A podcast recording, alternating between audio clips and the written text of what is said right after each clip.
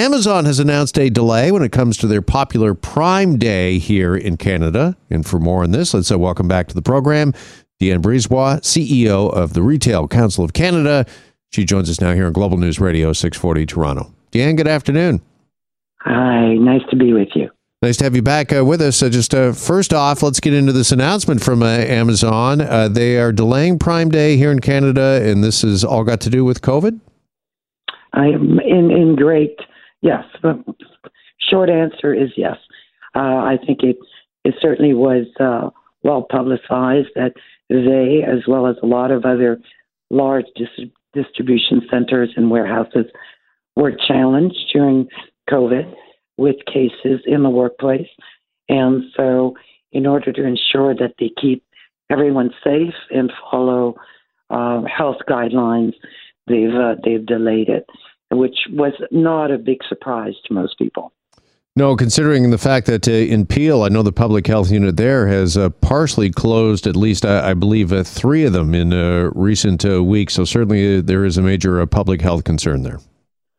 Yes, there is, and and, you know, you and I have talked about this. One of the concerns we had when we were talking about vaccination rollout was to try to make sure that public health units in the province saw distribution centers and warehouses, specifically those employees, as uh, essential because we know how much online shopping has grown, and we knew that there were a lot of workers in those facilities. So we weren't surprised to hear that Amazon and others uh, face uh, challenges, and uh, but hopefully they're working those through with those public health units, and and hopefully uh, things will get back to normal. Yeah, Diane, is the Retail Council of Canada, are you supportive of some of the measures that have been put in place in the last uh, couple of weeks, most notably uh, shutting down or partially shutting down uh, workplaces where there's been some COVID outbreaks? Well, we're, we're concerned. We're working with uh, the different public health units to make sure that they look at them case by case. Uh, you know, it's sometimes difficult to figure out is this worker related or is this or are these cases coming from outside, meaning or customers or people uh, dropping off shipments and the like. So we were concerned that there weren't there wasn't a lot of clarification around that, and that we'd end up shutting things down when that may not be required. But obviously, at the end of the day, we wanted to make sure everyone was safe, and we're certainly hoping that in a couple of weeks we will get some good news from government in regards to reopening retail, even even if it's at reduced capacity. It's been, as you know, we've talked about that. It's been challenging.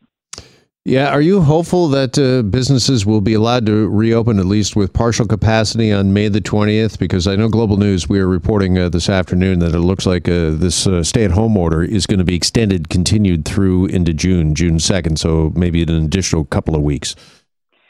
Oh, well, you know, that just hearing those words from you is, is making me shiver because we know many businesses currently are closed down or suffering even with curbside pickup or online and extending it another two weeks. But you and I both know that we're also, you know, we also have to look at the case numbers and see if we're going in the right direction. But we're certainly hoping that they will consider at least looking at reopening in regions where cases are low and then slowly but surely monitoring the others and then reopening because our our retailers are suffering and we're we're very concerned that many of them will end up closing.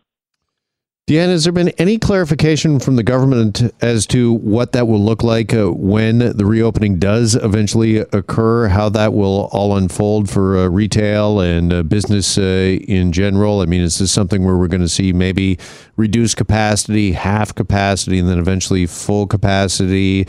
Uh, are there metrics that are being put in place? Also, uh, we were just talking about this actually late last week with the Ontario Chamber of Commerce uh, the enhanced use of rapid testing for uh, employees and maybe even those that are uh, coming into retail business. Has a lot of that been clarified, or is it still up in the air? Do you know?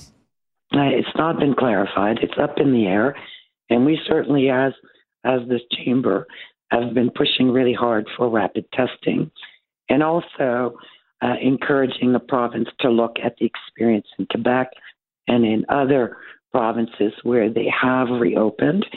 And what they do is they look at the case numbers by region and then determine what the capacity limits should be, and then work with the businesses as well as the public health units to ensure that there's enough uh, there, there's capacity for rapid testing as well as vaccination. So we're hoping that they will look at different alternatives so that we can slowly but surely reopen and ensure that you know people can show up safely uh, in uh, in the next couple of weeks. All right. In the meantime, online remains a, a, viable option for many, although Amazon, again, announcing a delay when it comes to Prime Day here in Canada due to uh, COVID outbreaks. Also, uh, making news on the Amazon front, uh, Diane, this afternoon. Uh, they've been under pressure for some time now by uh, customers and lawmakers to crack down on uh, counterfeits on their site. And they have announced here today, Amazon, that they've blocked, how about this, more than 10 billion suspected phony listings? That's a lot. that is a lot. And that's, and, you know, we were, we were delighted to see that because we've been working with law enforcement and cybersecurity experts to deal with uh, what's happening online. So false claims uh, and uh, fake fake suppliers, and so it's extremely important for not just Amazon but any business that has a strong marketplace or online presence to ensure that if they are dealing with third parties, that they are legitimate and that those third parties are in fact selling products that follow all the regulations to protect consumers. So that is a it, it's a good news story in the sense that it reminds everyone that we need to pay close attention to what we buy online, who we buy it from, and where it comes from. Yeah, whether it's Amazon or others, is e-commerce are they doing enough to protect their customers? Well, certainly uh, we know because of all of the webinars that we've been running throughout the year that this is top of mind for all retailers because, as you know, the last thing you want is discourage your customer from coming back to you. I mean, you're in the business of increasing that loyalty. So it is absolutely important. You know, retailers are paying much more attention to that than ever before. You know, this reminds me, Diane, of uh, Facebook, and we've discussed this in the uh, last uh, few months. Uh, they have uh, basically claimed that they can't stem the tide of misinformation on their site just because they've got so many users and it's just too vast, yeah. it's too big. Yeah. Is that similar here for, for Amazon that they've become uh, so big that it is hard for them to keep control of the listings? Oh, there's no question that you know there's there's a good side, there's a good story about scale, which is mean getting big profitable and expanding your reach. But then the the tough part of scale is trying to make sure that you have all the security and check measures in place so that the people who are selling on your marketplace or the products you're selling are in fact what the customers are ordering. So it is a challenge, but certainly there's been also a lot of discussion with uh, government officials and law enforcement. There's more attention paid. There are new technology tools that are being developed. So that will continue to be front and center. But it is a challenge. As smart as we think we are in putting systems in place, it appears that those who want to uh, to sell uh, con- counterfeit products or, in fact, sell goods that aren't really what you ordered uh, always seem to find tricks to get around some of these systems. So there's a lot, lots of work to be to be done.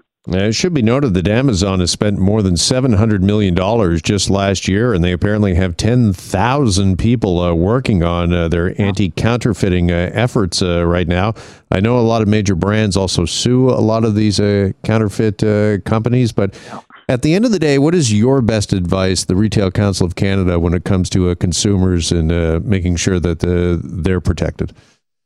Well, consumers need to make sure that they verify the sites uh, where they shop and that they know those sites, but that they also know if they're going to a marketplace, um, a platform where there are a lot of sellers, that they find out from the main companies. So in this case, it would be Amazon, but it could be others. If they're buying directly from the company or through a third party. So it is like, you know, doing product knowledge research. It's extremely important uh, for consumers to pay attention to where the product comes from and who's selling it. That would be my best advice. Do your due diligence. Diane Brisebois, CEO of the Retail Council of Canada. Diane, always appreciate the time. Thanks so much. Thank you so much. Have a good day. Bye. You as well.